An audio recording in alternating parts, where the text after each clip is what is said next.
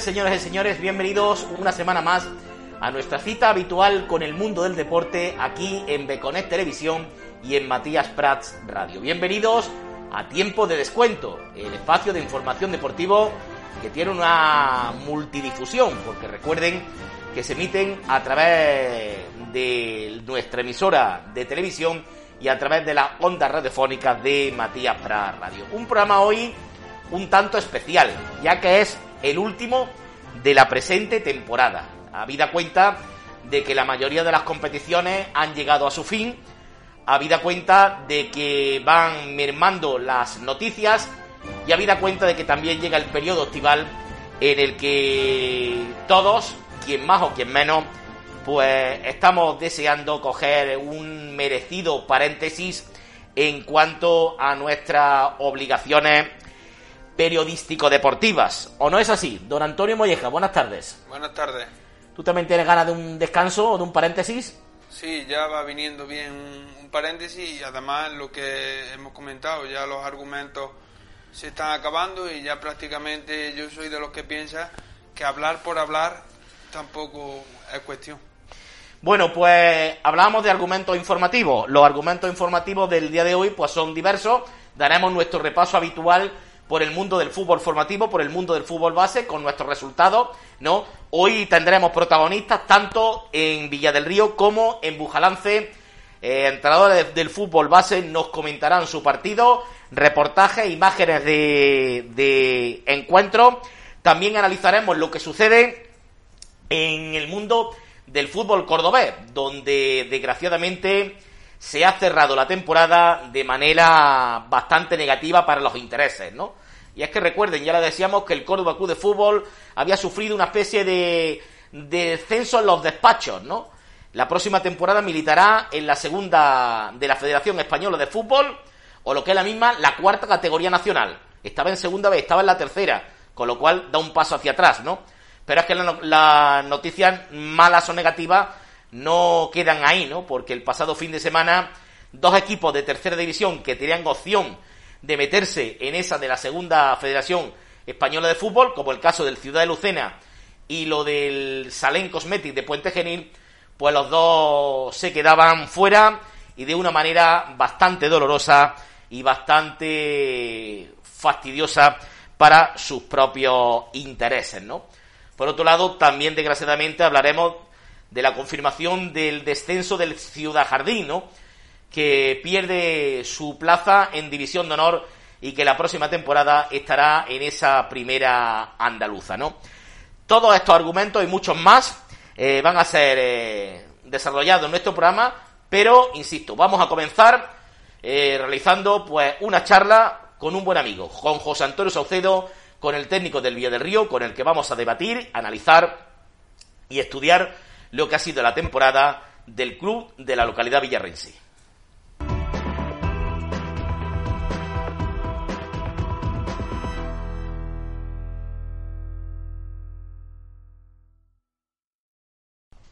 José Antonio Saucedo, buenas tardes. Francisco, Antonio, ¿qué tal? Buenas tardes. Que digo yo que esto de estar un martes a esta hora con nosotros atendiendo los medios de comunicación desde casa, a tu familia le, le, parecerá raro, ¿no? estoy encantado de estar aquí compartiendo este tiempo con vosotros. La verdad que se echa de menos el, el césped y estar entrenando, pero bueno, hoy, hoy tenemos la facilidad de que en cuanto terminemos, eh, en nada, estoy abajo con, los míos. Eh, no me digas, mister, que ya no había ganas de tener un, descansito.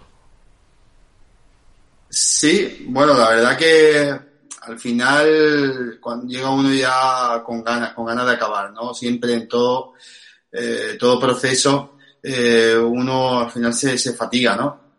cuando, cuando se da todo pero a mí me suele el descanso.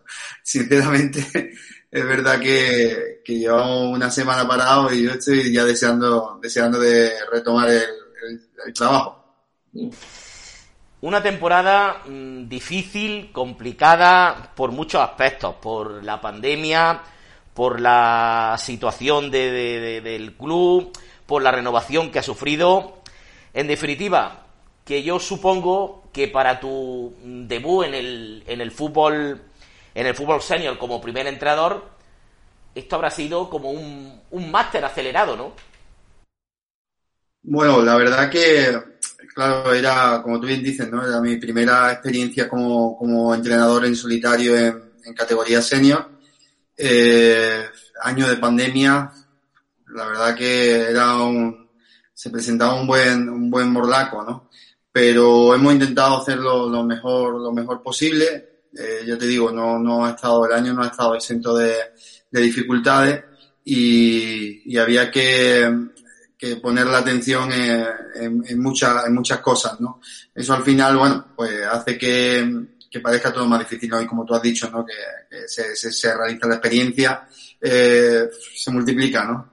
Entonces, bueno, así hay que quedarse con las cosas, eh, sí hay que asumirlas y sacar lo bueno, intentar que lo malo, que también lo ha habido, o errores que se han podido cometer, eh, intentar aprender de ellos y, y corregirlos y mejorarlos para, sobre todo de cara al futuro. Eh, al final, afortunadamente, se ha logrado el objetivo con, mucho sufrimiento, eh, pero mmm, lo que sí está claro es que la temporada mmm, no se puede dar por buena, ¿no? Más que no, no me centro, Mister, solamente por el, por el lo que ha costado la consecución del, del tema deportivo, sino incluso también por los problemas que ha habido a nivel de club, ¿no? Eh, hablábamos nosotros la semana pasada en unos datos que, que, que salían de, vosotros, del mismo cuerpo técnico, que ha sido un año en el que creo que ha sido 32 seniors, 10 juveniles y 2 cadetes los que han tenido que intervenir. Eso es una cosa que no es, no es normal, ¿no? No, evidentemente. Evidentemente no es, no es una cifra en la que se pueda considerar normal, ¿no? Esa, esa tanta, tanta participación, ¿no? En, con el, con el equipo senior, ¿no? Y eso solo, bueno, responde a problemas que hemos tenido en, en cuanto a lesiones, en, en, alguna salida que, con la que no contábamos, eh, bueno, circunstancias que, que, el propio deporte, ¿no? Como la, la una de la salidas de, de Carriel, por ejemplo, ¿no? Eh, que fue por una decisión en este caso mía, ¿no? Decisión del cuerpo técnico, pero fundamentada en, en, una decisión personal. Eh, bueno, la verdad es que esos datos, pues, pues generan malestar, ¿no? A mí, a mí, personalmente, porque si nos retomamos a, o si nos remontamos, perdón, a una conversación que tuvimos tú y yo en, ayer por septiembre, en la que hablábamos de, de, de el dimensionamiento de la plantilla, ¿no? Hablábamos de lo normal, estaba en 21, 21, 22 futbolistas. Este año, por, por motivo de la pandemia, iríamos a 25, pero en cualquier caso, lo, los números se nos, han, se nos han ido por una circunstancia u otra. Ahí es donde hay que, hay que analizar, ver, ver los porqués, ¿no? Porque yo te digo que el año ha sido difícil, ha sido, ha sido para todos, para todos ha sido difícil, pero, nosotros tenemos que ver por qué hemos metido en ese problema al club, ¿no? En el sentido de, el amplio número de fichas que se han tenido que hacer. Eh, Mister, tú llegabas este año en, en, en, el mes de septiembre, ¿no? Y prácticamente la idea del club era eh, realizar como un giro dentro de la, de la política deportiva del mismo, ¿no? El caso, por ejemplo, eh, tu predecesor, Eduardo Fernández Álvarez, era un técnico con unas características, ya lo conocemos todos, un técnico mmm, temperamental, un técnico exigente, un técnico con, con, fama de duro, ¿no? Y se apuesta, bueno, se apuesta por José Antonio Saucedo, que llega recomendado por el propio Edu, ¿no? Pero ya con otro perfil diametralmente opuesto, ¿no? Un técnico con un talante más abierto, un, carácter un, quizá más flexible, entre comillas, que, que, tu predecesor, y sobre todo también en el, en el tema deportivo, eh, se pasa de un año, el precedente, en el que había un sinfín, un número excesivo de jugadores de fuera, a apostar mmm, definitivamente por jugadores de casa. Ese giro radical de la política del club supongo que también pasa factura, ¿no?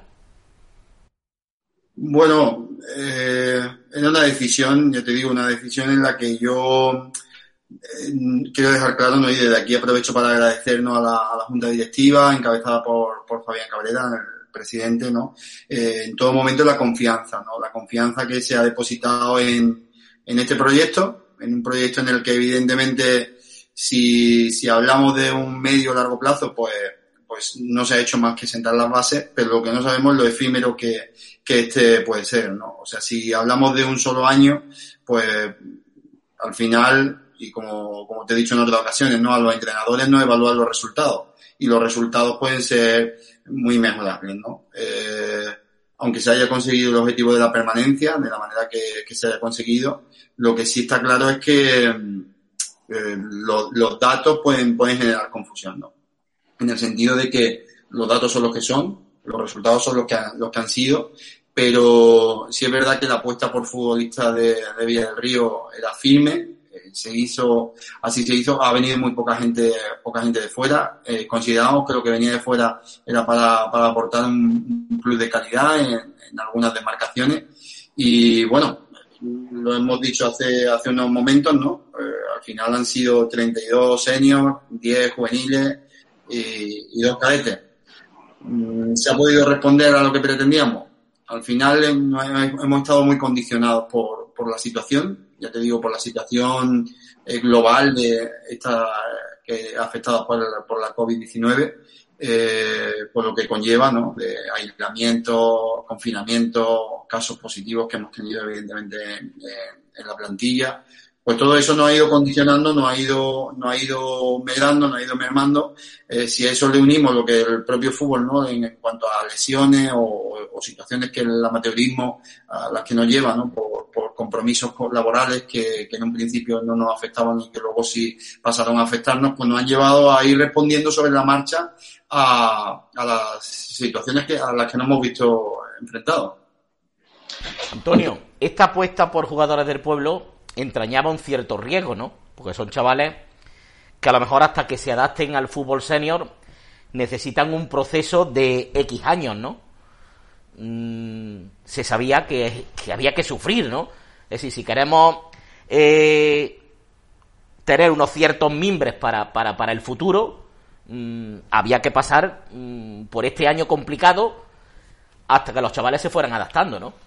Sí, la verdad que la apuesta de, jugadores del pueblo eh, yo la veo razonable porque estamos hablando de las categorías que estamos hablando. Pero también hay que ser conscientes que jugadores del pueblo, pero hay que ver también el, el nivel y la implicación que, los jugadores tienen.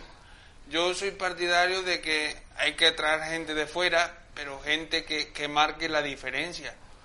Y yo creo que la gente buena, mmm, digamos buena, que te aporta ese plus de calidad, hay que pagarle. Si no, te vienen gente más o menos del, del nivel de, de aquí. Si es verdad que a lo mejor había un jugador o dos que, que te ha marcado un poquito la diferencia, incluso otros que esperábamos que marcasen la diferencia, pues no han estado físicamente bien, todo lo esperado que, que nosotros esperábamos, pero es lo que te digo, que, que para que venga gente buena hay que pagarle y hay que mantener gente del pueblo pero gente que tenga un nivel más o menos apropiado.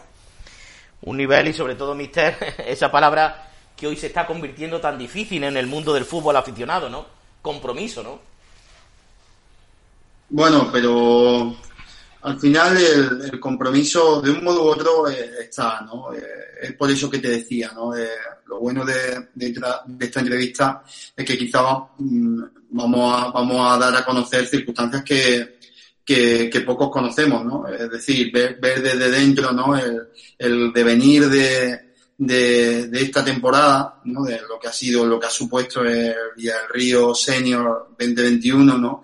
Yo no tengo ninguna queja en cuanto a compromiso, más allá de hechos puntuales, ¿no? Hechos puntuales que evidentemente a lo largo de nueve meses en los que se, se dilata esta competición, pues se dan y son circunstancias que, que se han dado también un poco motivadas por, por las circunstancias, como te decía antes, ¿no? a las que nos hemos visto expuestos. No, eh, no se nos olvide que, que por circunstancias de, de la propia competición, el Villa del Río estuvo un mes sin competir un mes esperando a que el resto de, de equipos se pusiesen al día, ¿no? El Villarrío siempre ha sido honesto desde, desde que arrancó la, la temporada el, el 25 de octubre. Luego, bueno, pues nos hemos dado cuenta de que a lo mejor la pillería que, que, ha, que han utilizado algunos, pues no hubiera venido bien en algún momento. Yo no me arrepiento de nada. No me arrepiento de nada porque así soy en mi, en mi día a día y así soy en todo, en mi trabajo, en mi, hobby, eh, en el fútbol, con mi familia. Uno es, uno es como es y, yo no me arrepiento de esas circunstancias, pero sí que es verdad que, que eso te condiciona, te condiciona. Y, y mantener a un grupo de chavales entrenando eh, sin, sin jugar o sin competir el, fin de semana es difícil, es difícil. Y el Villa del Río en, en, dos ocasiones, fíjate, en dos ocasiones hemos entrenado menos de 15 jugadores. Una fue un sábado, que entrenamos previa a la, visita a Pozo Blanco, a la Peña de los Leones, y, y, entrenamos, me parece que fueron 15, 15 jugadores. ¿vale? Entonces, quiero decirte, en ese, en ese sentido, podríamos analizar o podríamos poner el, foco en algunos casos concretos, ¿no? tampoco yo no cuestiono ese, ese compromiso. Quiero decirte, hay quien tiene un compromiso alto y lo han dado muchos muchos eh, jugadores, componentes de esta plantilla. Hay quien ha dado un compromiso medio y hay quien ha dado un nivel de compromiso un poco, un poco más bajo, o a su manera, a su manera. Yo creo que eso era algo que, algo que cabía, que cabría esperar. ¿Por qué? Bueno, porque yo siempre, siempre establezco una, una diferencia, ¿no? Entre, entre el deportista competitivo y el, y el buen competidor, ¿no? Eh, competitivos somos todos. Esto, quien me conoce ya me habrá escuchado más de una vez decir esto, ¿no? No conozco a nadie que quiera, que quiera perder, ¿no? O sea, por eso te digo que competitivo, lo que es el ser competitivo somos todos. Eso va en condición, prácticamente casi la condición humana, ¿no? Pero el buen competidor, ahí es donde está lo difícil. Ahí es donde entraña realmente la dificultad, ¿no? De decir, oye, pues, eh, competir bien, ahí no está todo el mundo, no está todo el mundo preparado, preparado. Se puede aprender, se puede mejorar, sí. Bueno, pero en ese proceso, como te digo, ha habido muchas, muchas circunstancias que nos han distraído la atención, ¿no? Eh, seguir a puntilla un protocolo eh, anti-COVID, eh, eh, mantener la atención en, en, cuestiones que a las que no estábamos habituados hasta, hasta ahora, pues nos han hecho lo mejor de centrar o perder un poco la perspectiva, ¿no? Eso ya te digo, no somos, no somos los únicos, eso le ha afectado a, a todos los equipos, bueno, en mayor o menor medida, ¿no? Eh, ahí está ya el, el, grado de responsabilidad de cada uno, ¿no? Pero sí es verdad que, que como te decía, eh, hay cuestiones en las que nos hemos quedado un poco cortos en ese sentido, ¿no? Es decir, ¿dónde puedo mejorar a este grupo, no? El grupo pues, puede haber eh, más o menos talento, pero donde podemos mejorarlo es en ese, en ese eh, bagaje competitivo, ¿no? Mejorar eso es lo que quizá, lo que quizá yo me, para mí, ¿eh? Para mí es donde quizá eh, me, me, pongo la muesca, no es decir, aquí teníamos que haber mejorado, ¿no? Hay jugadores en los que evidentemente se ha visto una, una progresión a ese nivel, otros que han manifestado una, una mejoría y otros que no han llegado a ese umbral que nosotros pretendíamos, ¿no? Entonces, ahí es donde quizás es donde, donde habría que hacer más, más hincapié, ¿no? Porque la realidad es la que es, no voy, no quiero tampoco eh, decir algo que, que, vosotros sabéis de, de sobra, ¿no? Que conocíais la plantilla eh, perfectamente, no solo, no solo los jugadores que son, que son más conocidos por ser, por el hecho de ser del pueblo y porque traen una trayectoria de, en el club, ¿no? Incluso en el fútbol base, sino, sino los que venían de fuera, ¿no? Salvo el caso de eh, Luis de Aro o Alfonso, que eran, que eran novedades. El resto han sido jugadores que ya incluso habían, habían tenido alguna, alguna etapa en, en Villa del Río previa, ¿no? Y por eso que decíamos, ¿no? Antes, ¿no? Por, por, por cómo conocía yo a, Edu, ¿no? Eh, eh, y evidentemente había muchos jugadores que los que estábamos no ayudándonos no siempre uno a otro no entonces bueno todos conocemos la, plantilla de, del Villa del Río, todos sabemos un poco el nivel que podían, que podían dar. Y ahí es donde uno, como entrenador, lo que su objetivo es hacer mejor al futbolista, hacer mejor al equipo, hacer mejor a, la plantilla, ¿no? Para que, para que su rendimiento aumente. Ahí es donde quizás, donde quizás, pues, ya te digo que donde, donde podemos poner el pero, ¿no? Es decir, bueno, ¿se ha mejorado, se ha conseguido o no se ha conseguido? Se ha conseguido el objetivo, ya te digo, como tú bien decías antes, no es centro, no es centro de dificultades, pero yo me gusta ser ambicioso, eh, lo que tú decías, ¿no? Como tú decías antes, y ahí no, no, no es por corregirte, ¿no? Pero decía, viene un, un entrenador más flexible, no, no soy más flexible.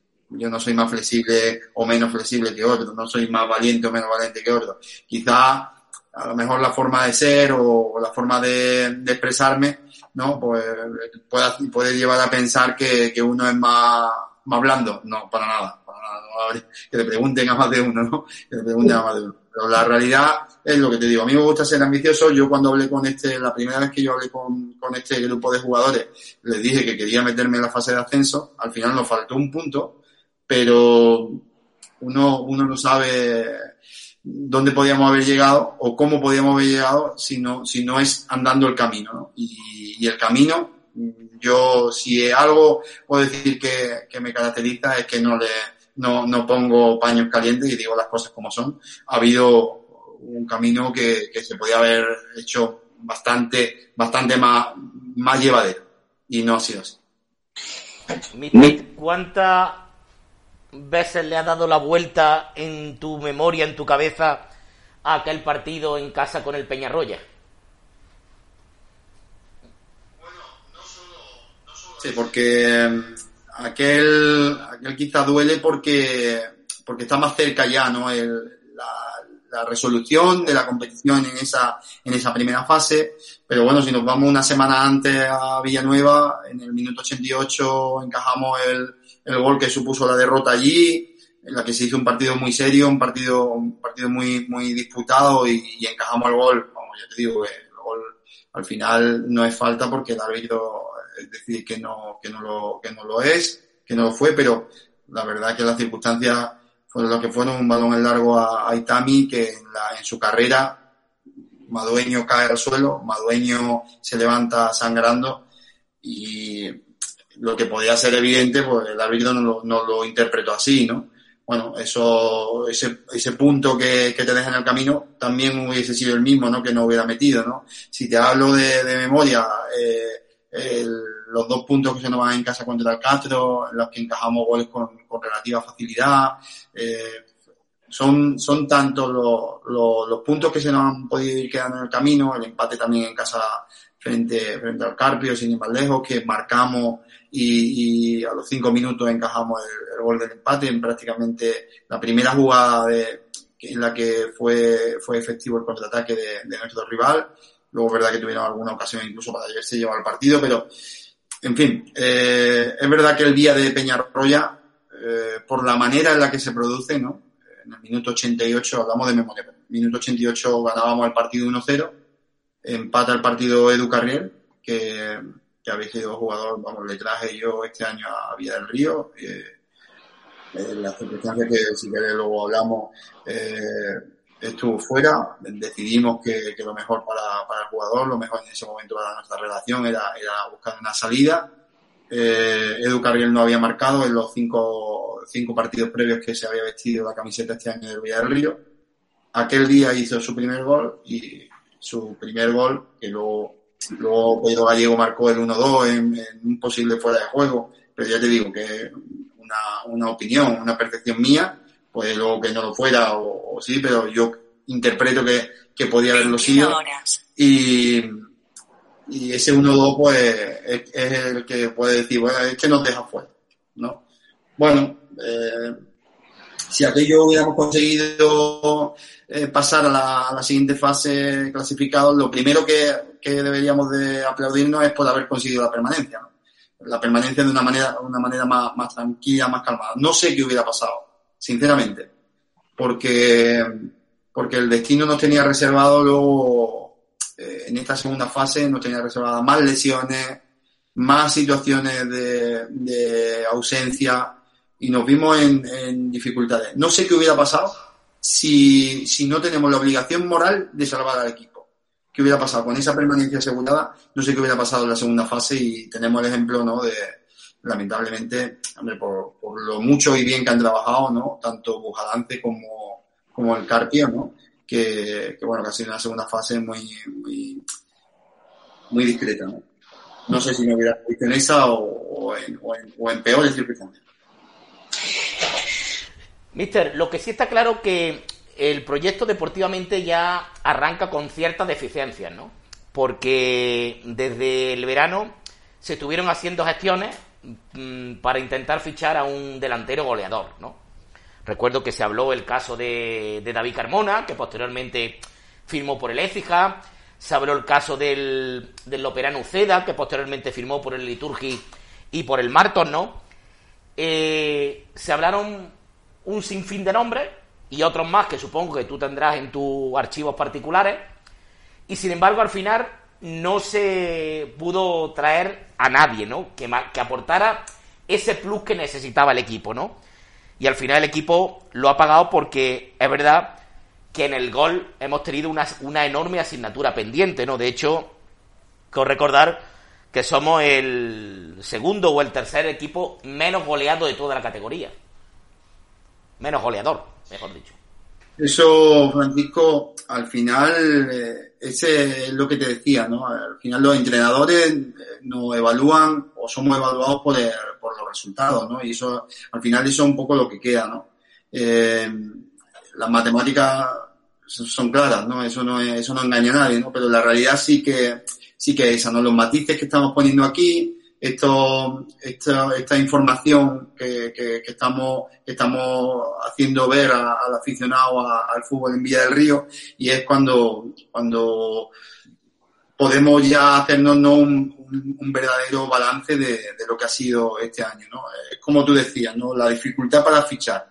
Mira, eh, 129 jugadores. 129 jugadores han sido contactados este verano. 129 jugadores. Eso es lo que, lo que hemos contactado este verano eh, para, para, formar parte de, del proyecto.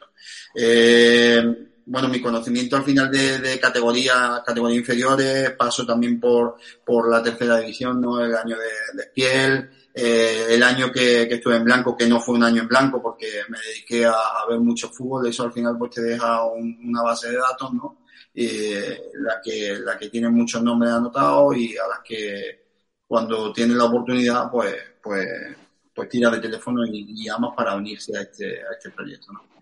Bueno, eh, el motivo por el que nos han unido tiene, tiene un claro. Aquí no vamos a, hablar de, lo que no, de lo que no es, no vamos a inventar lo que, lo, lo que no son eh, la realidad, ¿no? Y es, y es, el económico. Al final, bueno, eh, el fútbol amateur, en el fútbol en esta categoría, en primera andaluza, no saca de, no, no, no quita de trabajar a nadie, ¿no? Pero, pero sí es verdad que hay muchos futbolistas que con otro trabajo o, o con otra, con otra fuente de ingresos, pues esta la utilizan para, para llevar un poco más de dinero a casa, ¿no? Y eso es muy loable, ¿no? Eh, bueno, nosotros teníamos el presupuesto que teníamos, ¿vale? Eh, hemos ido o hemos intentado ajustarlo en todo lo posible para pensar una plantilla que ya de entrada queríamos, queríamos que fuese amplia por lo, por lo que decíamos al, al principio, ¿verdad? Lo de, lo de los, las 25 fichas y, intentamos que, que la, la, perla, ¿no? O el lacito, ponerlo en, en, la, en algunas demarcaciones, eh, entre, entre ellas la del delantero. La apuesta fue, como tú bien has dicho, ¿no? Por, por gente consagrada, ¿no? Gente que venía de, de, jugar eh, a un nivel en, categorías superiores, ¿no? Caso de, Uceda o, caso de, David Carmona no se pudo, no se pudo hacer. Eh, en cualquier caso, tanto uno como otro manifestaron una, una gran predisposición por venir, la verdad, tanto David Carmona como, como Uceda. Pero al final, bueno, pues al final, entre que salen proyectos que a lo mejor son más atractivos para ellos y que económicamente a los que no, no podemos nosotros llegar, pues, pues evitan que, que terminen recalando en, en nuestras filas, ¿no?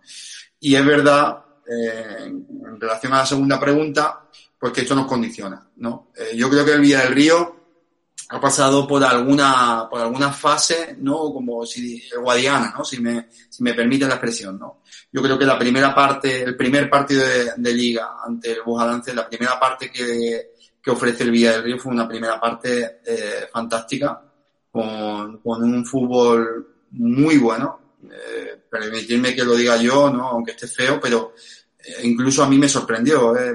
mis expectativas no las superaron. Eh, aquel equipo yo la primera parte disfruté, disfruté mucho con el juego de, de del Villa del Río y, la verdad que generamos tantas, tantas, tantas ocasiones por una banda, por otra, por el medio, por carril central, generamos tantas ocasiones que solo marcamos y fue de penalti.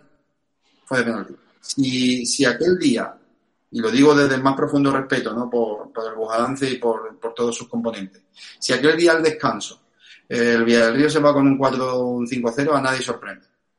A nadie sorprende. Y aquel partido se terminó empatando 1-1. 1-1.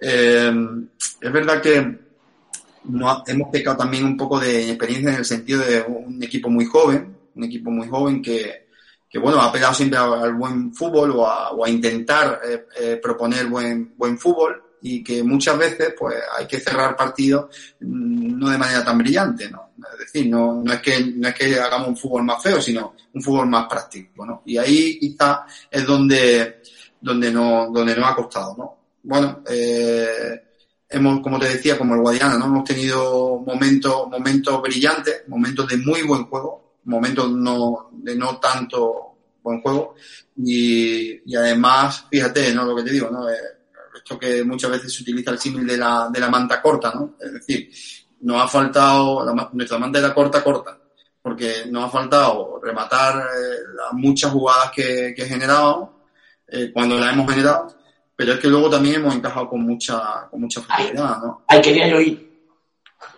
Ahí quería yo ir, mister, porque 50 goles encajados en 24 partidos es algo excesivo, ¿no?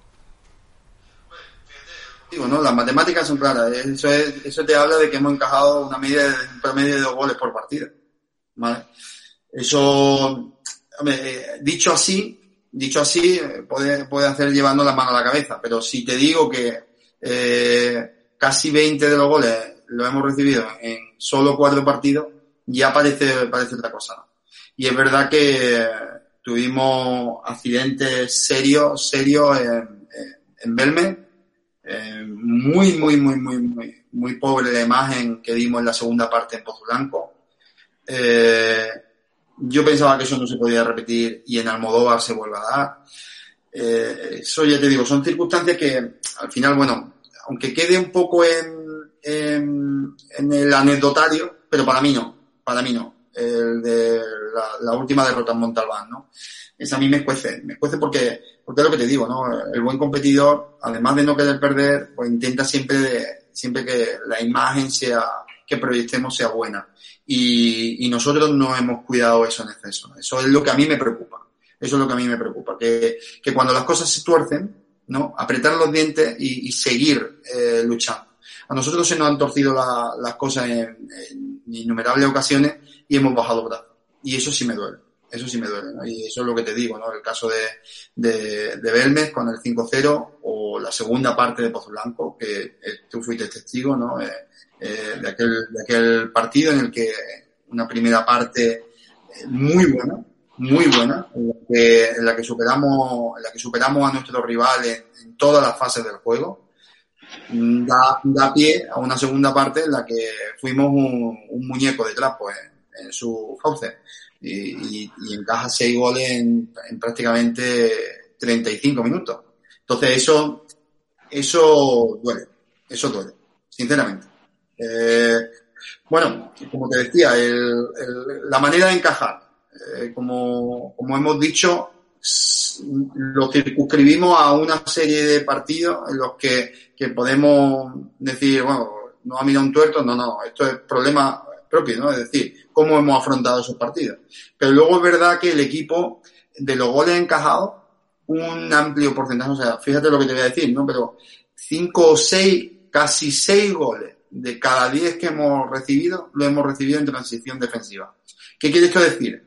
Que eh, tras pérdida o en segunda jugada hemos tenido mucho que, mucho que mejorar, ¿no? Eso viene a lo que muchas veces hemos hablado eh, de récord, ¿no? Cuando, cuando hemos dicho, pues, mira, un mal despeje, un despeje al centro, un, esa, esa, esa segunda jugada en las que no hemos sabido gestionar y hemos trabajado muchísimo, muchísimo en cada entrenamiento para, para evitar esas circunstancias. La estrategia que, que pueda parecer, porque mi forma de trabajar es muy integrada, ¿no? Puede, puede, alguien puede pensar, este hombre no trabaja la estrategia, sí se trabaja. Se trabaja, lo que pasa es que se trabaja de manera integrada, ¿no? En estrategia podemos, de los 50 goles, solo 6, eh, te hablo, 6 hemos, hemos anotado, 8 hemos encajado, ¿no? 8 goles en acciones de balón parado. Bueno, pues el trabajo está ahí, ¿no? De, de, del equipo. Hemos tenido la buena y la buena que nos han condicionado mucho. Pero por eso te decía que a pesar de todas las dificultades, a pesar de, de las circunstancias que, como te digo, no nos han podido condicionar eh, en cuanto a lesiones, ¿no? Y, te, siempre, siempre hablo de la misma, ¿no? Raúl Casín estaba en un momento extraordinario. Con Raúl Casín ha, jugado este año cuatro partidos y, no ha perdido ninguno. Fíjate, fíjate lo que te digo. Es verdad que han sido cuatro. Eh, si hubiesen sido 24, a alguno le hubiera tocado perder seguro al bueno de Raúl. Pero, pero con Raúl en el campo, eh, el, el, nivel competitivo del equipo eh, se incrementaba, eh, contagiaba a, a, a, sus compañeros. Fíjate que, que el día precisamente que vamos a verme, él tiene molestia y se queda, se queda en casa y, y yo me encuentro un amigo común y me pregunta, y digo, y fue aquello, lo, lo, saco ahora porque, porque es curioso, ¿no? Y me gusta también sacar este tipo de anécdotas, ¿no? Me pregunta, oye, ¿qué tal? ¿El domingo dónde va? Y digo, pues mira, digo, vamos a, a ver mi Raúl. Digo, pues Raúl se queda en casa porque tiene problemas, no, no recuerdo si era el tobillo o era el isquio, no, no, no me acuerdo. Nada que ver con lo, con su lesión, ¿no? Y digo, pues mosqueado. Digo, mosqueado voy porque mmm, cuando no viene Raúl, digo, algo nos falta. No, quiero desmerecer a, ninguno, por supuesto, de los jugadores que al final han conseguido eh, dejar a este equipo en primera, con, más, más, acierto o menos, pero eh, también, también eh, es digno de reconocer, pero, pero a Raúl se le, le he echado yo mucho de menos. A, a Raúl, su, su baja no, no ha condicionado mucho y fue muy pronto lo vidosa por motivo de trabajo, pues hacen que ese nivel competitivo baje, ¿no? O incluso, fíjate, ¿eh? fíjate lo que os voy a decir, hay jugadores que vienen a reforzarnos en, el mercado invierno que, que luego su, su, paso prácticamente es testimonial, ¿no? Y te hablo de eh, Rubio, eh, Damián o el propio Enrique, ¿no? Que los tres han terminado lesionados, ¿no? Y, y su participación ha sido muy, muy intermitente, ¿no? Entonces, ha sido ya te digo que no es sin ánimo, ni mucho menos, sin ánimo de poner excusa, pero ha sido un año dificilísimo, dificilísimo que, que por capricho del destino eh, no ha querido que nos metiéramos en la fase de ascenso y que fuese, hubiese sido más plácida, no ha querido que, que bueno, que, que hayamos puesto eh, a prueba nuestro, nuestras coronarias y bueno, también gusta, ¿no? Cuando se consigue un reto así, pero la verdad que afea, afea mucho el trabajo previo. Eh, José Antonio, dos puntos que no quiero que se me queden en el tintero. El primero, hablabas tú de los ciento y pico de jugadores que has tenido que manejar a lo largo de la temporada cara a su posible incorporación con el Villa del Río.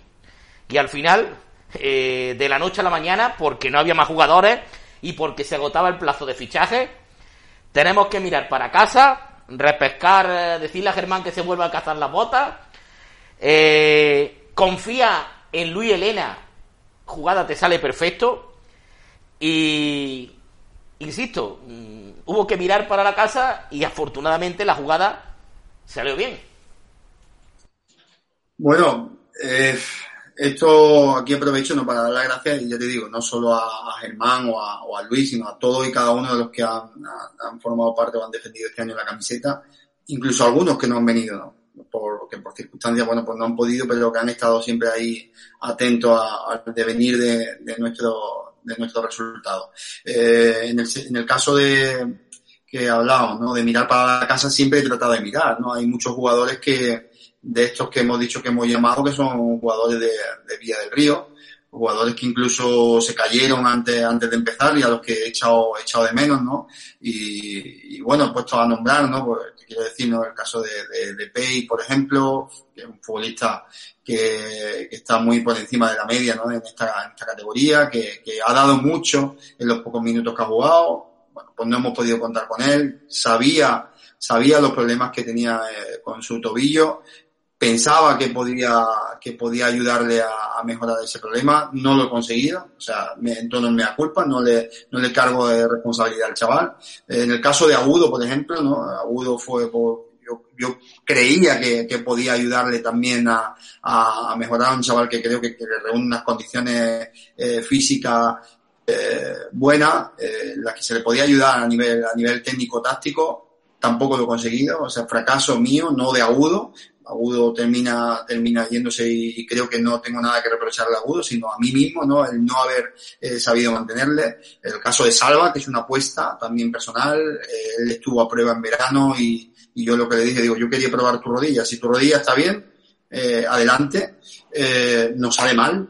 Ya te digo, por más ganas que le puso el chaval, pues ya estaba poniendo hasta en riesgo hasta, hasta su puesto de trabajo, ¿no? Y al final decidió parar, lo entiendo no tengo nada que reprocharle. El caso de Luis Elena, más que apuesta personal, ya me hubiese gustado a mí que en septiembre tanta y tanta hora de conversación telefónica que he tenido yo con Luis, con el bueno de Luis, pero entre la, el miedo por la rodilla, eh, el hombro y lo que no es el hombro y la rodilla, eh, Luis eh, se cae, no se cae antes de, antes de empezar. A mí me hubiese gustado porque yo era un chaval en el que tenía esperanza y esa, esa fe que he tenido hasta el último momento. Luego surgió la posibilidad de cuando Antonio Calero me llamó de que si me importaba que, que empezase a entrenar, digo, ¿qué me va a importar si estoy esperándolo desde, septiembre? Encantado. Él venía con la intención de entrenar ya con, vistas a, a ir eh, probándose para el año siguiente y tal.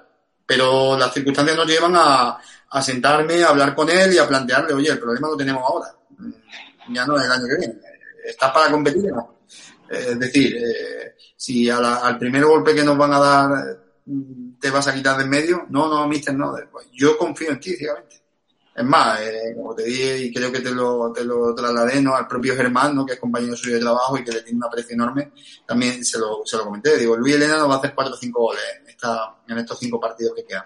Él, él se reía, ¿no? Decía, ojalá, ojalá. Bueno, le ha faltado poco, ha faltado poco. Y lo de Germán, por último, ¿no? Eh, igual, a Germán solo tengo palabras de agradecimiento. Primero porque aceptase el rol que yo le propuse, ¿no? Que está medio inventado, ¿no? Es decir, él, por su cabeza no pasaba, creo, al menos en este momento, ¿no? No pasaba a ser entrenador, ¿no? Yo le propongo ser entrenador porque eh, un equipo en el que íbamos a empezar la liga con un solo veterano, era, y, no cualquier veterano, ¿no? Porque era Chris, pero, pero yo le veía muy solo y quería, quería más experiencia en ese vestuario y, y, bueno, invito a, se lo plantea a Fabián, oye, ¿qué te parece? Fabián le pareció, le pareció estupendo y, hablé con, con Germán y eh, enseguida, enseguida vio, vio factible esa, esa posibilidad y se incorporó, se incorporó y siempre ha estado sumando hasta que incluso pues le llegó la hora de decir, oye,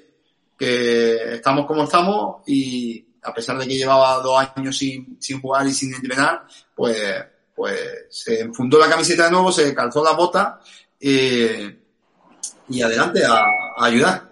Y ya te digo, y aquí también quiero, ¿no? Un poco por, por las circunstancias de que no se ha podido ver partido, porque hemos estado muy desconectados ¿no? De, del equipo eh, a nivel de aficionado me refiero por, por la situación de pandemia ¿no? Eh, pues quizás nos quedamos con detalles como errores no el día de Puente Genil de, que son muy evidentes, ¿no? De, de, Germán, al que quizás le pudo la responsabilidad, ¿no? O el nerviosismo ante su parroquia, pero quiero destacar, ¿no? Cómo compitió y a qué nivel compitió el bueno de Germán en, Priego, o, eh, o, en, o, en, La Rambla, o incluso en, en Puente Genil, ¿no? En el, el, primer partido en el que empatamos allí en el descuento 3 a 3, ¿no? Compitió a un nivel tremendo, por lo que solo puedo tener palabras de agradecimiento como te digo, hacia él y hacia todos los que han aportado su, granito de arena. Mm, otro dato, José Antonio, que quiero tocar porque ya lo analicé la, la pasada semana y creo que hubo, hubo alguien que no llegó a entenderlo. Y es que, claro, cualquiera pensó el Villa del Río se desplaza a Montalbán y lo hace con 13 jugadores senior y dos jugadores cadetes, ¿no? En ese momento no se desplazan jugadores juveniles y claro, cualquiera puede entender que a lo mejor esa conexión o esa interrelación entre el cuerpo técnico de un equipo y otro no era no existía el diálogo que debería haber, ¿no? Cuando realmente mm, ha ocurrido todo lo contrario, ¿no? Es decir, en aquel momento no van a jugadores juveniles a Montalbán porque tú los consensúas con sus propios entrenadores. Sí, bueno, ya hemos tenido oportunidad, como, como tú bien has dicho, de hablar de, de estas circunstancias, ¿no? Y, y desde aquí, pues igual que hemos hecho, ¿no? Poner, poner, sacar a reducir, ¿no? Todas estas cuestiones que a lo mejor no, no, no se conocen, eh, pues quiero también agradecer el trato siempre y la predisposición eh, de Antonio Calero y Juan Luque como coordinadores de fútbol base, por supuesto, y de, de Fran Elena y Fran Castro, ¿no? Con Fran Elena y Fran Castro la comunicación ha sido, bueno, yo no sé en otros años, ¿no? Pero este año ha sido, vamos, teníamos un grupo de WhatsApp eh, en el que estábamos en contacto permanente, comentando incluso partidos eh, no solo nuestros, ¿no? No solo de su, de la tercera andaluza juvenil o de la primera andaluza senior, sino, sino otro, otro tipo de partidos. O sea que la comunicación ha sido muy fluida, ¿no? Es verdad que, eh, como te decía, su predisposición desde el minuto uno ha sido extraordinaria eh, tanto de Fran Castro como de Fran Elena, hacia mi persona. Eh, siempre han tendido la mano y, así lo he entendido. También la plantilla de jugadores de, del juvenil, una plantilla extraordinaria de no solo de futbolistas, sino de personas. Eh, bueno, todos al final somos humanos y, podemos encontrar de, de, todos los niveles, ¿no? Pero mm, rara vez se va a encontrar eh, Villa del Río con una generación tan, tan buena de chicos, ¿no? En lo académico, en lo personal, en lo deportivo, y, y este año lo tienen, ¿no? Entonces, eh, los jugadores, yo también me he encontrado con, con una, con unas ganas tremendas por venir, por venir a entrenar, por venir, por formar parte de, de experiencias con el, con el senior. ¿Qué ocurre? Que, que la competición nos lleva a cada uno por un derrotero distinto, eh, en este caso diametralmente opuesto, ¿no? El nuestro era luchar por, por la permanencia en la categoría, la del juvenil por algo más bonito, ¿no? Que era, que era la posibilidad de ascender de, de categoría.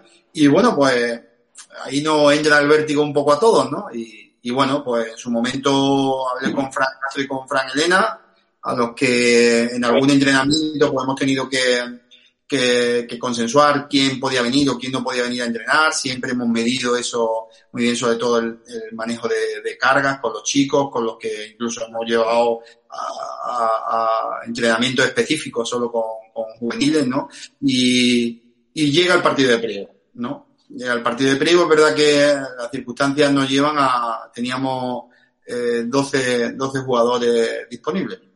Eh, a priego vamos jugándonos la vida, eh, el senior yo hablo con Fran Castro y con Fran Elena, yo aquel fin de semana jugaban viernes y domingo, y me piden, ostras, mister, pues si no te puede llevar a nadie mejor, porque estamos como estamos y estamos, ellos estaban recuperando partidos y estaban metiendo a, arriba. ¿no?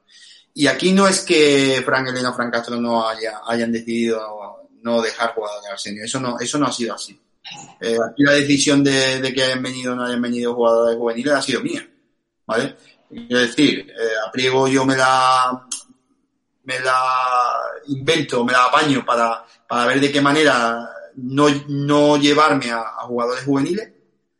En, aquel momento es cuando ya está la decisión de hacer las fichas de los Germán, los Luis Elena, que debutan, debutan allí esta temporada. Y en esa, por ejemplo, eh, uno, uno piensa, dice, pues entre llevarme a Pedro Román y llevarme a Germán, eh, no voy a fastidiar, no me, no, no me voy a llevar al central del juvenil, ¿vale? Porque, bueno, lo que, lo que a lo mejor me da por físico uno, me lo da por experiencia el otro.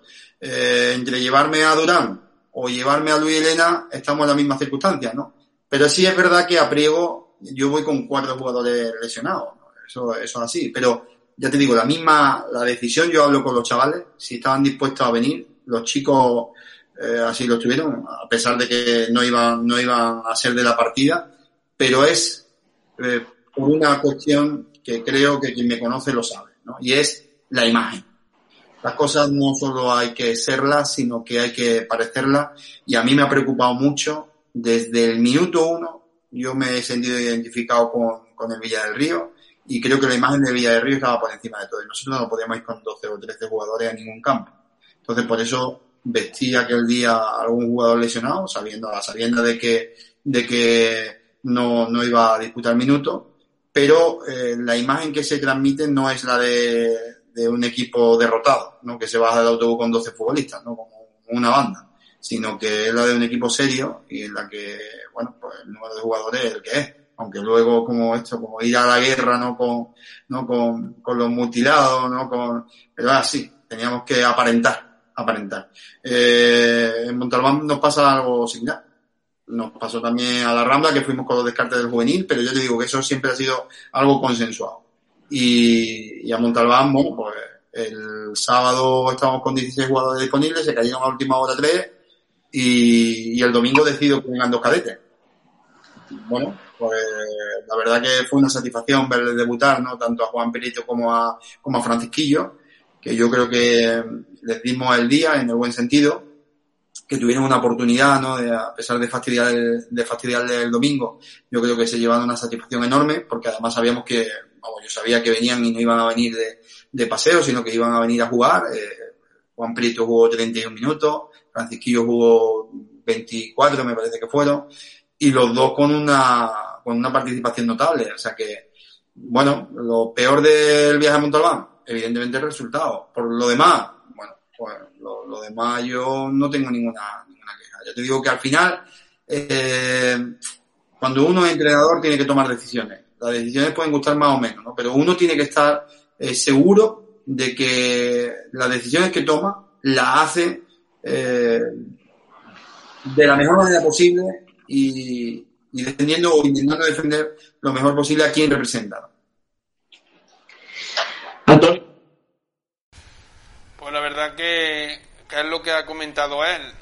Nosotros prácticamente conocemos el, el nivel de, de la plantilla, cómo se ha enfocado la temporada y como ya he comentado en anteriores programas, yo y él hemos tenido varias conversaciones en ambos ámbitos y prácticamente nos conocemos a la perfección. Él sabe lo que yo pienso y yo sé lo que él piensa.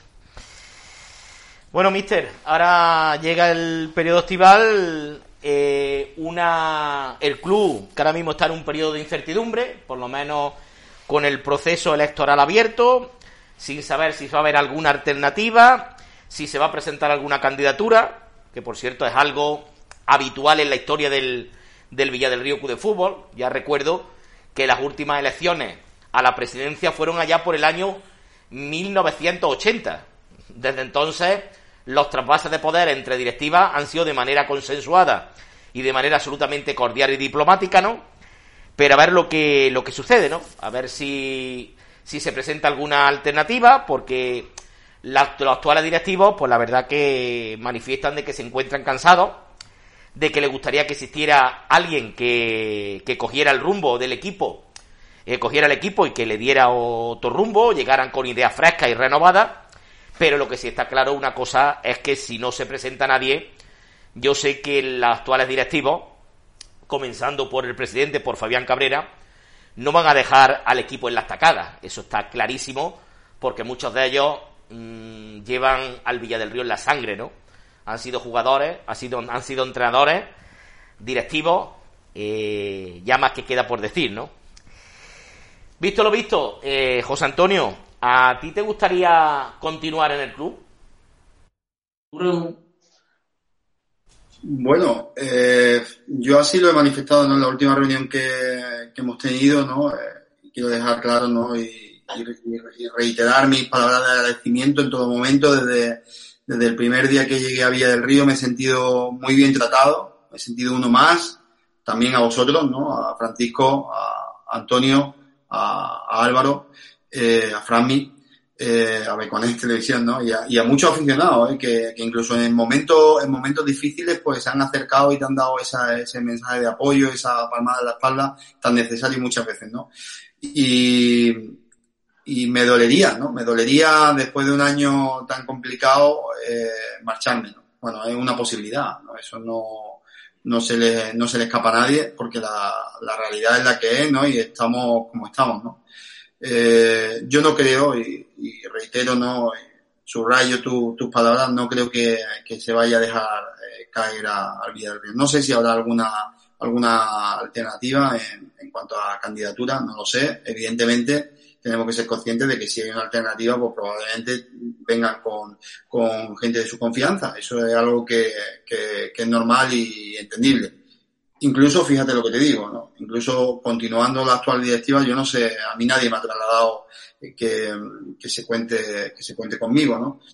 A mí me gustaría, ¿no? Yo así se lo, se lo expresé el otro día a algún directivo y al propio Fabián, ¿no? Eh, el tiempo para los entrenadores al final, pues, eh, corre, corre un poco en nuestra contra, ¿no? Es decir, eh, hay que, no, se puede uno esperar porque si te detiene, te, pasan por ambos lados, ¿no?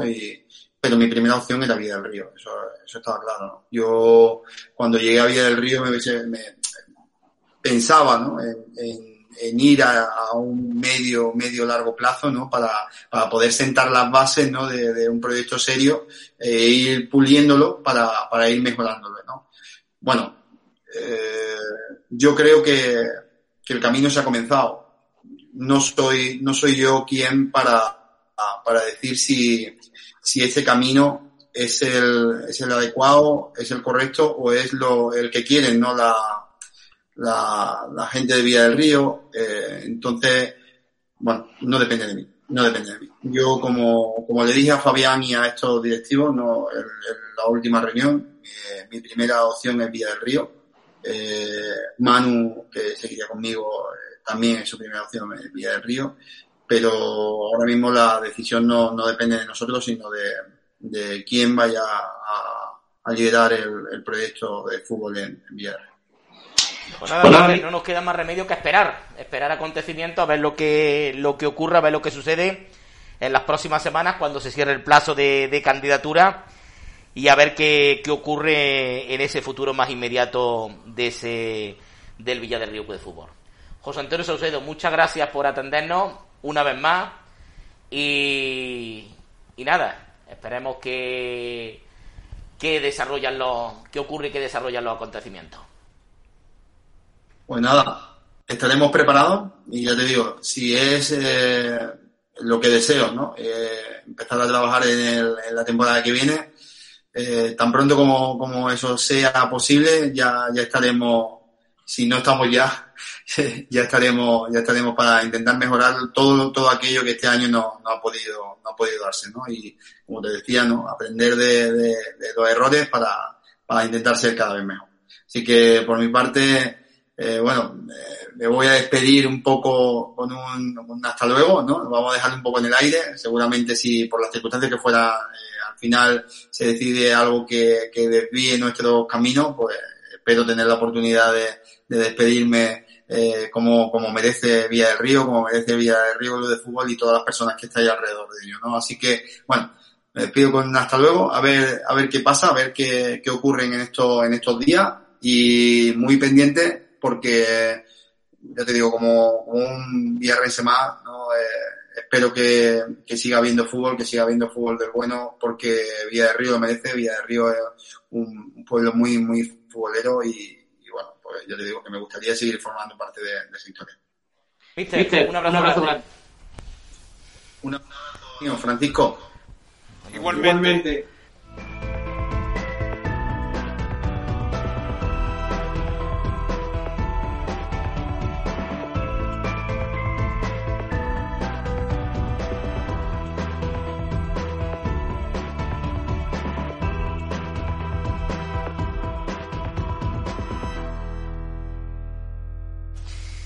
Bueno, pues continuamos en tiempo de descuento y tras escuchar las palabras del técnico del Villa del Río Club de Fútbol, vamos a entrar a analizar algunas de las categorías que todavía están disputando sus últimos partidos. Y comenzamos pues por la primera andaluza de Córdoba, donde el pasado fin de semana se disputaron los partidos de vuelta del playoff final, ¿no? Con los siguientes marcadores. Egabrense 1, Lucecor 1, eh, clasificado el Egabrense por un balance de dos goles a uno eh, perdón, de tres goles a dos y eh, Palma del Río 2, Aguilarense 0, clasificado el Palma del Río con un coeficiente o con un montante total de tres goles a cero. La final, Egabrense Palma del Río, Antonio, yo creo que era la que todo el mundo esperaba. Sí, era prácticamente una final anunciada y al final pues se ha cumplido la lógica. Bueno, pues una final que se va a disputar el próximo domingo eh, en el Estadio Ciudad de Lucena, el próximo domingo, día 6 de junio, en el Estadio Ciudad de Lucena, decíamos, a partir de las ocho y media de la tarde, y un, eh, un partido que ya tiene designación arbitral, y en concreto va a ser el colegiado cordobés Iván Alcántar García, quien dirige el encuentro, asistido en las bandas por Rafa Gutiérrez Jiménez y por Alberto Arroyo Martínez, quedando como cuarto árbitro Germán Matías Caballero. Un eh, partido que se va a disputar, pues yo creo que con permiso del Nuevo Arcángel, en el estadio de mayor capacidad de nuestra, de nuestra provincia. Y un, eso sí, va a haber aforo limitado, no puede llenarse el coso lucentino y por tanto ya las dos entidades están recibiendo entradas para poder ofrecerlas a sus abonados y a sus simpatizantes, ¿no? Insisto, a partido único, la gran final el próximo domingo, el equipo que gane será matemáticamente campeón de la primera andaluza de Córdoba, temporada 2020-2021, y conseguirá el ascenso en el próximo ejercicio liguero a División de Honor. Seguimos analizando categorías, nos vamos con la segunda andaluza, donde recuerden, hay un equipo de nuestra comarca, ¿no? El Villafranca Club de Fútbol. Este pasado fin de semana había jornada de descanso con la intención de que se fueran disputando los partidos para llegar a este sprint final con todos los equipos en igualdad de condiciones, con todos los equipos en igualdad de partidos disputados, ¿no? Eso ha ocurrido, con lo cual queda una clasificación donde el Parque Cruz Conde ya es matemáticamente campeón y está ascendido a Primera Andaluza y quedarían a continuación Sur 46 puntos, Posadas 43, Almedrilla 41 y Salvador Allende con 39, ¿no? Serán los equipos que se tiene. Bueno, Allende ya matemáticamente no tiene opciones porque quedan dos partidos, seis puntos en disputa y por tanto Sur 46, Posadas 43, Almedrilla 41. Esos tres equipos se van a disputar la otra plaza que, que opta al ascenso, ¿no? Este próximo fin de semana hay un partido sumamente interesante que enfrenta en el Víctor Méndez, en Posadas, al Posadas y al Almedinilla, eh, imagínense ustedes, mientras que el conjunto del sur, el equipo de la barriada capitalina, pues juega en casa frente al conjunto del Villarrubia, ¿no? Eh, el conjunto del sector sur que suponemos que no dejará escapar esa oportunidad de eh, certificar medio billete en lo que concierne al ascenso, ¿no? Para la última jornada, por si alguien piensa lo que puede ocurrir, bueno, pues tendríamos Almedinilla, Palomera, Naranjo, eh, Benamejí, Posadas, mientras que el sur jugaría en el Estadio Virgen del Valle de Santa Ella, ¿no? En el caso del equipo de nuestra comarca, el Villafranca, pues situado en la octava posición, en zona de nadie, 27 puntos.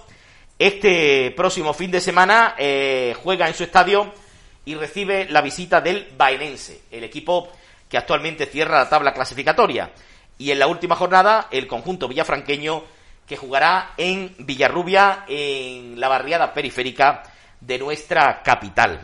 Y en otras categorías del fútbol provincial, pues ya decíamos, malas y muy negativas noticias. En tercera división, en el playoff de ascenso a segunda andaluza, eh, a segunda andaluza no, a segunda de la Federación Española de Fútbol, ronda de semifinales, a partido único, Ciudad de Lucena 1, Ceuta 2. Un gol del ceutí Ismael César. En el descuento evita el ascenso del conjunto del Ciudad de Lucena. El empate le valía al conjunto aracelitano. Pero insisto, epílogo maldito y duro golpe para un conjunto, el lucentino, que se había formado con la intención de dar el salto de categoría, ¿no? Al final Insisto, duro, durísimo el golpe, un gol en el descuento que le arrebata el objetivo marcado. Por su parte, el equipo que entrena el Villarrense, Diego Caro, el Salén Cosmeti de Puente Genil, empató a uno en Jerez y también se quedó sin el premio, ya que el empate final, mm, la condición del Jerez de ser mejor clasificado en la liga regular, pues le otorgaba también el ascenso. Un partido que llegó a la prórroga con empate a cero en el minuto 90 y se adelantó en el marcador el conjunto pontanés. Pero a siete minutos, en el minuto 113 de juego, Gabriel Fueras hacía el gol del empate y le asestaba otro duro golpe en la moral del conjunto pontanés, ¿no? Bueno, pues Ciudad de Lucena y Puente Genil, insisto, pues muchos ánimos, porque ya sabemos lo que es este deporte llamado fútbol, que a veces en ocasiones, pues es injusto y tras la muy buena temporada que han hecho los dos equipos, pues se han quedado los dos en puerta del objetivo marcado. Y en División de Honor, en la fase por la permanencia, curiosamente, el Ciudad Jardín eh, tenía este pasada semana dos partidos y, y, ninguno de ellos lo perdió. El pasado miércoles de 26 ganó en la Algaba frente al Atlético Algabeño 0-1 con gol de Rafa Sojo y el pasado domingo empataba en San José de la Rinconada 1-1 eh, con un gol de José Miguel Rodríguez Ruiz, ¿no? Pero ¿qué ocurre? Cuando uno no depende de sí mismo, pues los terceros resultados le condenan al descenso, ¿no? Un Ciudad Jardín, pues que se queda en la novena posición, con un coeficiente de, bueno, con 31 puntos. Eh, la salvación estaría marcada por el Torreblanca, que tiene 36, 5 puntos, quedan 3 por disputarse, con lo cual matemáticamente el equipo pues pierde la categoría, ¿no? Una jornada, la última, que va a ser de locura, porque, insisto, todavía hay cinco o seis equipos que se van a tener que jugar, como se dice vulgarmente, las habichuelas, en ese último, el último capítulo final, ¿no? Bueno, pues nosotros, nosotros hacemos una brevísima pausa y nos vamos con el mundo del fútbol formativo y con nuestro panel de resultados.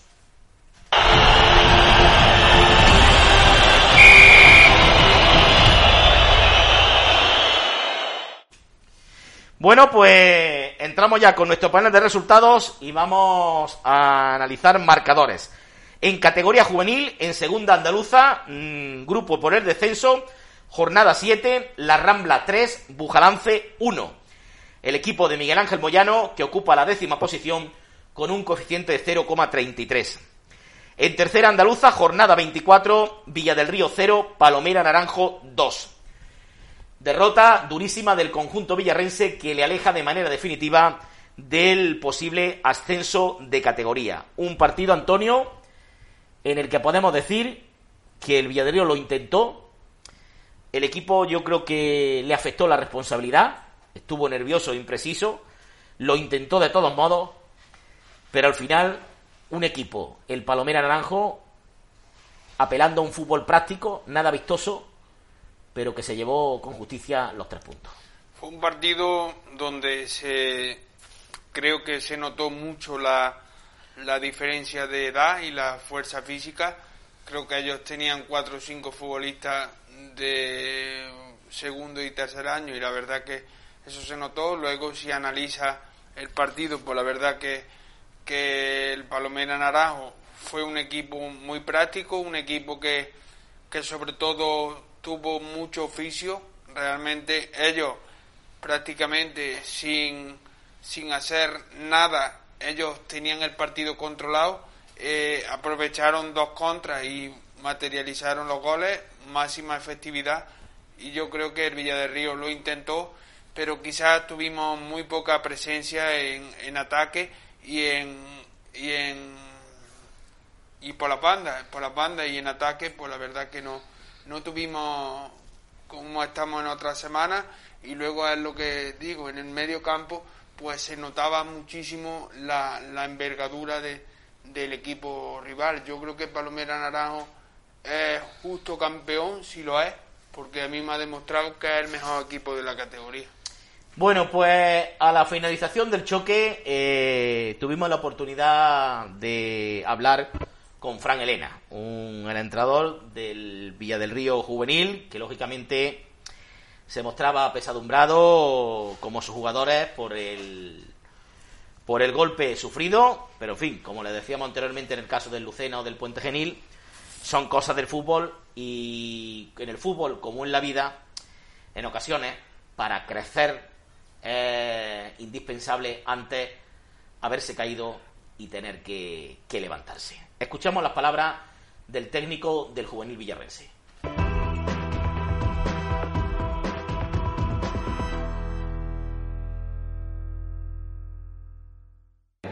Fran Elena, no ha podido ser.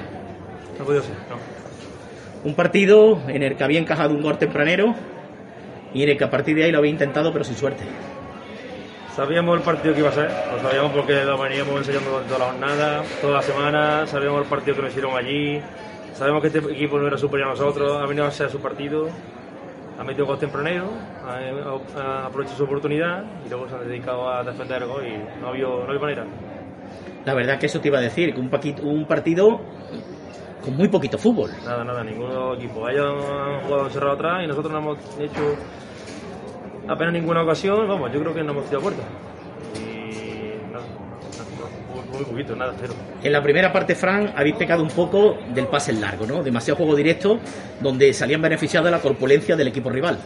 Sí, es lo que he dicho antes. El equipo este de Palomera, su juego durante toda la temporada se ha pasado en el pelotazo largo. Y nosotros hemos caído en su trampa, hemos empezado a pegar también pelotazo y en eso ellos súper cómodos.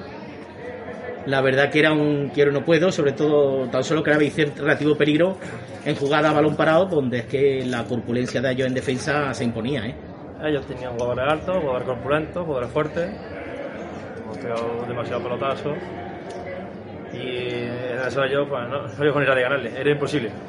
Y no hemos intentado, balón, no hemos intentado jugar balón por abajo, apenas en todos los partidos. Y ya te digo, no hemos, no hemos tenido ninguna oportunidad, cero. Un partido malísimo. También, Fran, es lógico, en estas edades la diferencia, vosotros sobre todo jugadores de primer año, Palomera jugadores de, de último año juvenil, quiera o no quiera se nota esa diferencia en cuanto a experiencia, en cuanto a corpulencia. Se puede, se puede ver diferencia en cuanto, en cuanto a corpulencia, pero nosotros creemos que tenemos jugadores maduros. A pesar de que sean de primer año, son jugadores maduros. Quizá hoy le ha podido temblar el pulso alguno, puede estar un poco nervioso, es normal. Yo creo que es normal que los niños estén nerviosos con el partido tan, tan apasionante que se venía, tan, con tanto juego como había. Y yo, yo, creo que no ha podido quitar la presión. No, hemos visto partidos donde los niños sabían jugar muchísimo mejor de lo que, de lo que hemos hecho hoy. No puede ser. Una decepción, sobre todo por el, la cantidad de público que había en las gradas, ¿no? Había sí, la más, la... más, público que en el Senio. Sí, la gente estaba. Hemos conseguido enganchar la afición, hemos conseguido enganchar gente, la gente venía a vernos. Tenía mucha esperanza. Yo creo que este año, mucha de la esperanza de la gente que venía a ver fútbol era juvenil. Y una vez acabada la temporada del Senio, pues no, quedábamos nosotros ahí que, con buen juego. Ya se había acabado el, objetivo del seno que casi iba a ser la pasión y podíamos tener algo más. Bueno, no podía ser, no pasa. Pero, Fran, no hay que venirse abajo, ¿eh? Un equipo recién ascendido que hasta la penúltima jornada está luchando por el ascenso. ¿Qué más queremos? Y sobre todo que es un equipo básicamente de primer año. Nosotros, nuestro objetivo era salvarnos. Lo conseguimos, vamos a estar peleando por el ascenso. Es lo que les vengo diciendo a los muchachos sobre cuando hay del vestuario. No pasa nada, si no podemos quedar todos primeros, quedamos los tres primeros, que luego pasan muchísimas cosas. Luego uno, un equipo no sale, otro desciende, otro. Vamos, tenemos que dar lo mejor posible. Y si no sabemos que vamos terceros, nos viene a ser otro año. Pero nosotros estamos muy orgullosos de nuestro equipo. Independientemente de cómo si ascendemos quedamos segundo, quedamos tercero o cuarto. Quedan dos partidos en los que hay obligatoriamente que sacar el amor propio y darlo todo. Hay que intentar quedar lo mejor posible es lo que le hemos dicho, que no se venga abajo. Ayer hemos entrado al vestuario para abajo, obviamente, hay niños llorando, porque sobre todo niños de tercer año, que es su último año de juvenil, que veían la posibilidad de ascender y irse del equipo juvenil con un ascenso, y no lo va a poder conseguir, digamos, en el terreno de juego, que luego los despachos puede pasar cualquier cosa. Pero no, no hay que. Fran, la última pregunta obligatoria porque quería recabar tu opinión. El arbitraje. A mí particularmente no me ha gustado. No hemos perdido por árbitro sinceramente. Habrá gente que le guste más, habrá gente que le guste menos. Yo no pienso que vamos a perder por absoluto. Ha habido mientras mejor este año, ha habido peores, porque ha habido peores. Pero que no hemos perdido por el árbitro. Hemos perdido porque hemos, hemos hecho más partidos y ya está. Ya está. Fran, pues no queda otro remedio que, que, levantar la moral y seguir en la lucha porque esto es fútbol formativo, o sea, los errores se aprende y hay que seguir Sí, pensando en el futuro. Y que los niños estos tienen un, digamos, un gran futuro.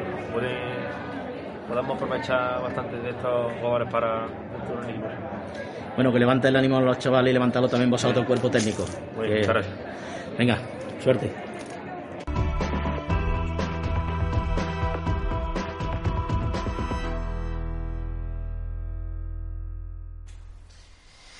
Bueno, pues ahí quedaban las palabras de, de Fran Elenar, que le costaba lógicamente eh, articular palabras después del, del golpe del golpe moral moral sufrido, ¿no?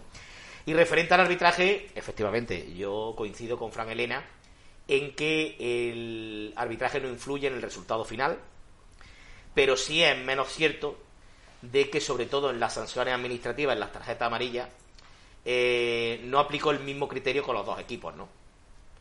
De hecho, el Villarreal creo que fueron nueve tarjetas amarillas las que recibió. De ellas, sinceramente, la mayoría justa. Pero no es menos cierto que el conjunto de la capital, que se va con solo dos tarjetas amarillas, pues podía y debía haber recibido alguna más, ¿no? Son también, insisto, como pequeños golpes eh, en esa maltrecha moral de un equipo que estaba viendo cómo el rival estaba siendo superior y que incluso a él mismo pues no le salía absolutamente absolutamente nada, ¿no?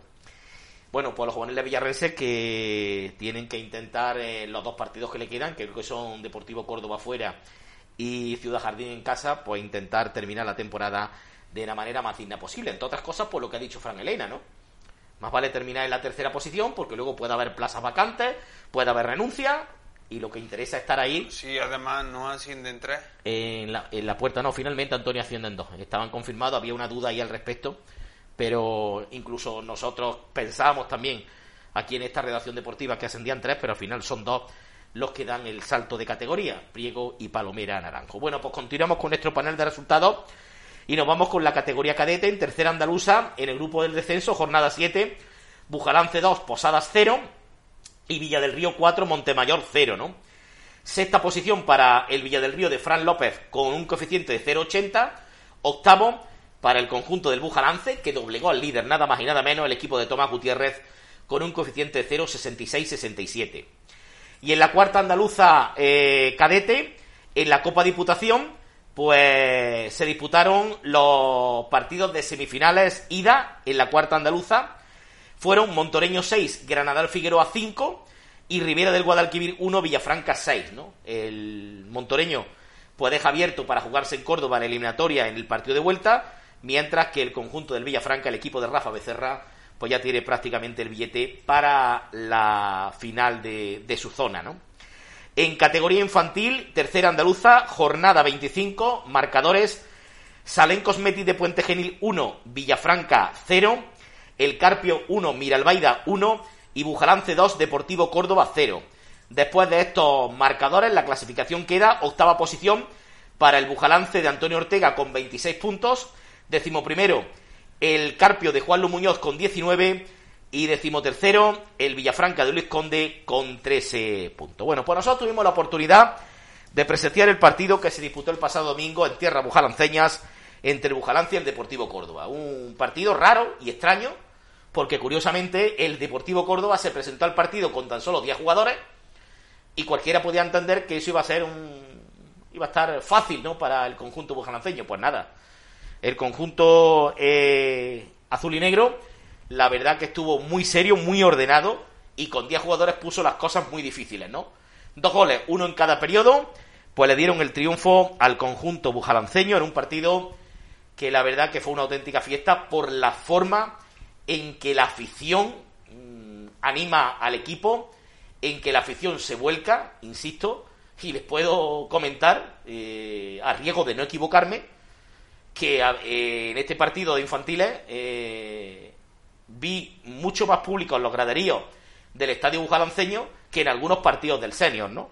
Y la verdad que al final fue una auténtica fiesta, los padres y las madres disfrutando, y ese es el ambiente que todo se requiere, ¿no? Ese es el ambiente festivo que debe reunir el mundo del fútbol, sobre todo a estas edades, que sea una, una auténtica fiesta, ¿no? Están viendo ustedes imágenes del, del partido Pero ahora vamos a escuchar las palabras del técnico del conjunto bujaranceño, ¿no? De un hombre santo y seña en el fútbol eh, de nuestra vecina localidad, jugador del equipo senior, entrenador de fútbol formativo, hijo de una institución como Antonio Ortega Aragón, eh, en definitiva, mm, una persona que habla con coherencia de cómo se está desarrollando esa escuela de fútbol en Bujalance. Escuchamos las palabras de Ortega.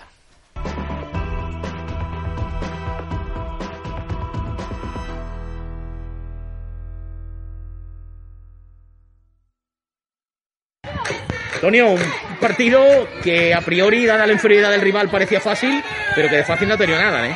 De fácil nada, ya como he comentado antes, la verdad que en la primera vuelta cuando la primera vuelta cuando jugamos con el Deportivo allí, ya nos costó trabajo, de hecho nos ganaron allí.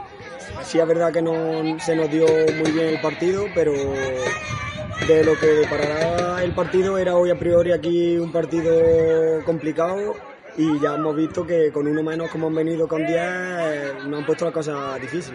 Un equipo que tiene mucho mérito, ¿eh? porque con uno menos y no han perdido el sitio, no se han descompuesto en ningún momento. ¿eh? Ninguno, ninguno. Eh, de hecho, ya como se ha visto en el partido, eh, nos ha costado muchísimo trabajo hacerle el primer gol.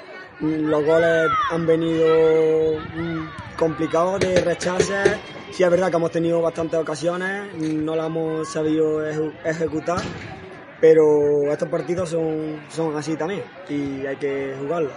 Antonio, este año está llevando al conjunto infantil de la agrupación deportiva Fútbol Base Bujalance, uno de los poquitos equipos, porque este año en la cantera hay mucha mucha irregularidad, ¿no? muchos altibajos. ¿no? La verdad que desde el equipo pre-Benjamín eh, iba a empezar la liga, al final como con esto del COVID los padres algunos querían, otros no, y al, fin, y al final pues no salió. Luego el equipo Benjamín está ahí con lo que tiene este año, lo, están haciendo lo mejor que se puede y luego en, en, Alevines están el A y el B, están tirando un poquito el B del A y así vamos. Y el único equipo, digamos, así que tiene más niños este año la suerte ha estado de por sí, no lo sé si será suerte o será...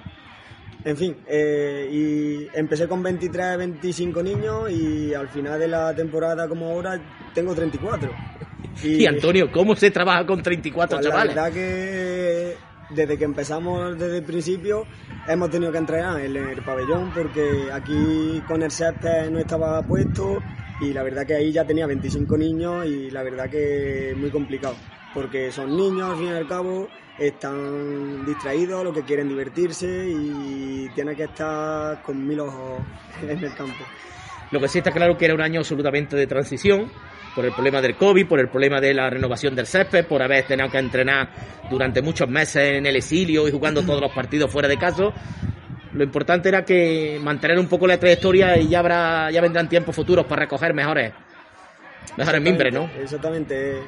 Nosotros hemos seguido trabajando en el pabellón, cuando nos han dado el campo ya hemos estado aquí en el campo. Y a trabajar como los niños con mucha ilusión, llevaban tres meses metidos en casa. Eh, esto era lo más parecido a una vida real, porque aquí ya se relacionan los compañeros y demás y al final pues con la temporada tan atípica pues hemos intentado mantener la categoría que era el objetivo y los niños se han portado muy bien y el trabajo sensacional por parte de los padres y demás. Antonio, llega el verano, hay cambio de, de directiva. Esto no se puede perder aquí en Bujalance. No, la verdad que sería una pena tantos años de deporte en Bujalance, el fútbol mítico aquí en Bujalance nunca se ha perdido y esperemos que, haya esa actitud, esa ganas de seguir dándole... Y sobre todo, Antonio, esos padres que se vuelquen un poquito, ¿no? Vamos a hacer un llamamiento a esos padres. Claro, eh, al fin y al cabo hoy viendo a sus hijos, a los niños, en deporte en general, y la verdad se echaban muy buenos ratos y desde mi punto de vista y desde mí pues sería una pena que se perdiera y por eso sería bueno que los padres y madres de este pueblo se animaran y, y se formara aquí el fútbol. Una, y una sí, directiva seria. claro sí. Pues nada, Antonio, muchas gracias por atendernos y toda la suerte del mundo. Muy bien, hasta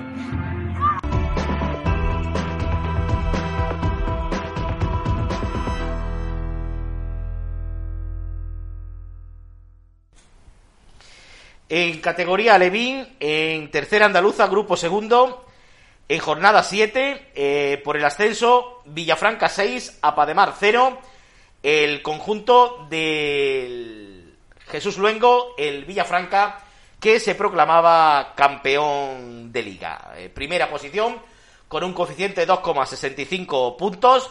Eh, la verdad que desde aquí, desde Beconet Televisión, pues nuestra felicitación, nuestro homenaje al conjunto eh, villafranqueño. Ahí estamos viendo imágenes de lo que sucedió en el partido, de esa fiesta que tuvieron los chivales, de ese excepcional temporada que han realizado el conjunto alevín, que la próxima temporada militará con todo merecimiento en la categoría superior. Un equipo que ha sido indiscutible eh, a lo largo de, la, de su desarrollo competitivo, indiscutible su supremacía y de ahí el logro mm, logrado, ¿no?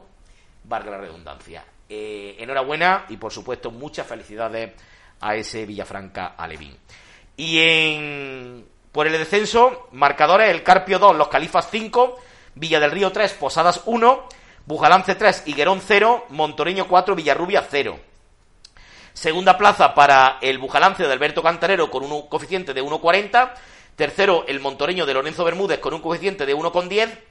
Eh, sexto, el Carpio de Jesús Aguilar con un coeficiente de 0,85. Séptimo, el Villa del Río de Juan Rafael Rubio con un coeficiente de 0,70. En la cuarta andaluza Levín, eh, Copa Diputación, jornada sexta y última, Cañete 8, Villa del Río 2, Pujalance 6, Montoreño 1. Gana el grupo vencedor del grupo, el conjunto del Cañete de Sergio Valverde, con 13 puntos que ya espera rival para la siguiente fase, ¿no? Y en la cuarta andaluza, grupo 2, en la Copa Diputación, Calasancio 5, Abejoe 7, el equipo de María Eugenia Serrano, eh, líder de, con 16 puntos en su casillero. También accede a la segunda fase.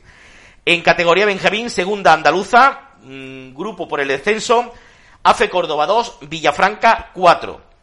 El equipo de Bartolomé Trujillo sigue líder, coeficiente de 1,80 y con el objetivo ya de evitar el descenso más que consolidado. Y en tercera andaluza, por el ascenso, Paco Pradas 1, El Carpio 4, San Lorenzo 4, Villa del Río 5, Fuente Palmera 7, Montoreño 0.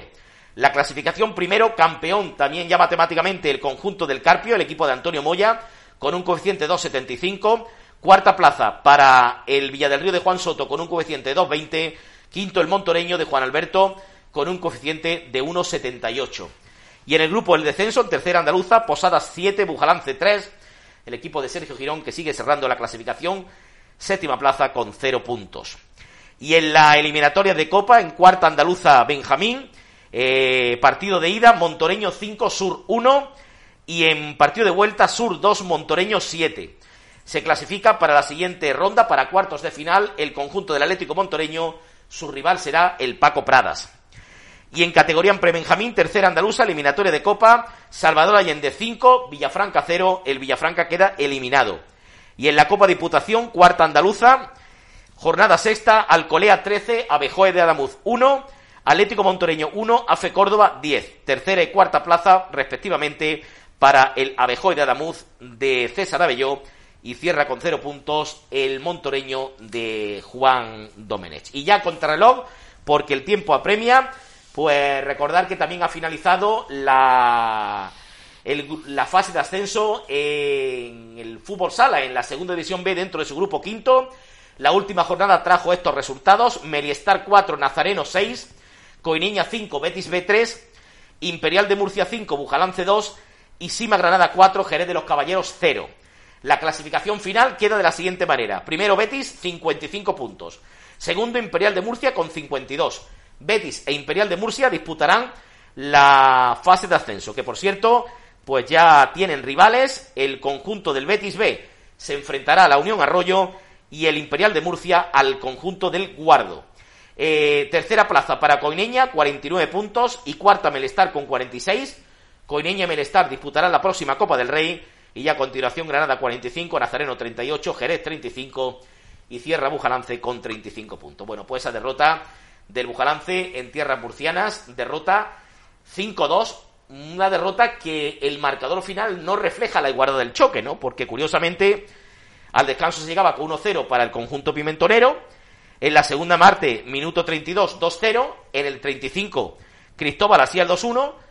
Y luego llegaban los goles ya en los últimos minutos, donde llegó a ponerse 3-2 a minuto y medio del final el Bujalance, pero ya jugando con portero jugador a la desesperada, pues el conjunto de Murcia que dio la sentencia, ¿no? Eh, fenomenal la temporada del conjunto murciano. Recuerden que la segunda andaluza provincial pues ya finalizó también la competición. Pues nada, amigos, eh, creo que queda absolutamente todo dicho. Mm, ya lo saben ustedes. Es el último programa de este curso deportivo 2020-2021. Nosotros pues le tenemos que agradecer mm, bien a nuestros espectadores como a nuestros oyentes que semana a semana han estado siguiéndonos y han estado apoyándonos en nuestro trabajo. Ustedes son la meta o el objetivo porque nosotros cada semana pues estamos aquí.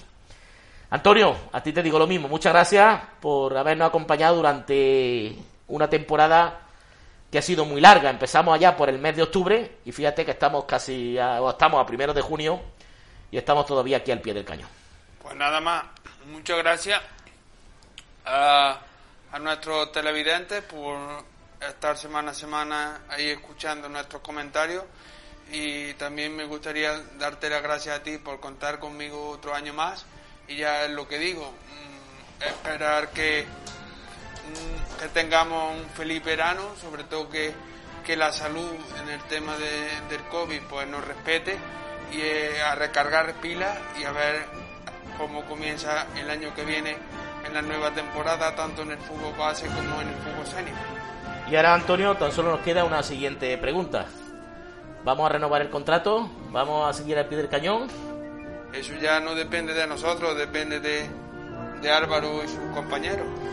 Álvaro que sonríe ahí detrás, pero la verdad que bastante malos ratos y bastantes irritaciones le hacemos pasar de, de vez en cuando. Amigos, muchas gracias por todo. La verdad que agradecido de que nos haya acompañado y hasta el próximo otoño en que estemos de nuevo con todos ustedes. Un saludo y por favor, cuídense.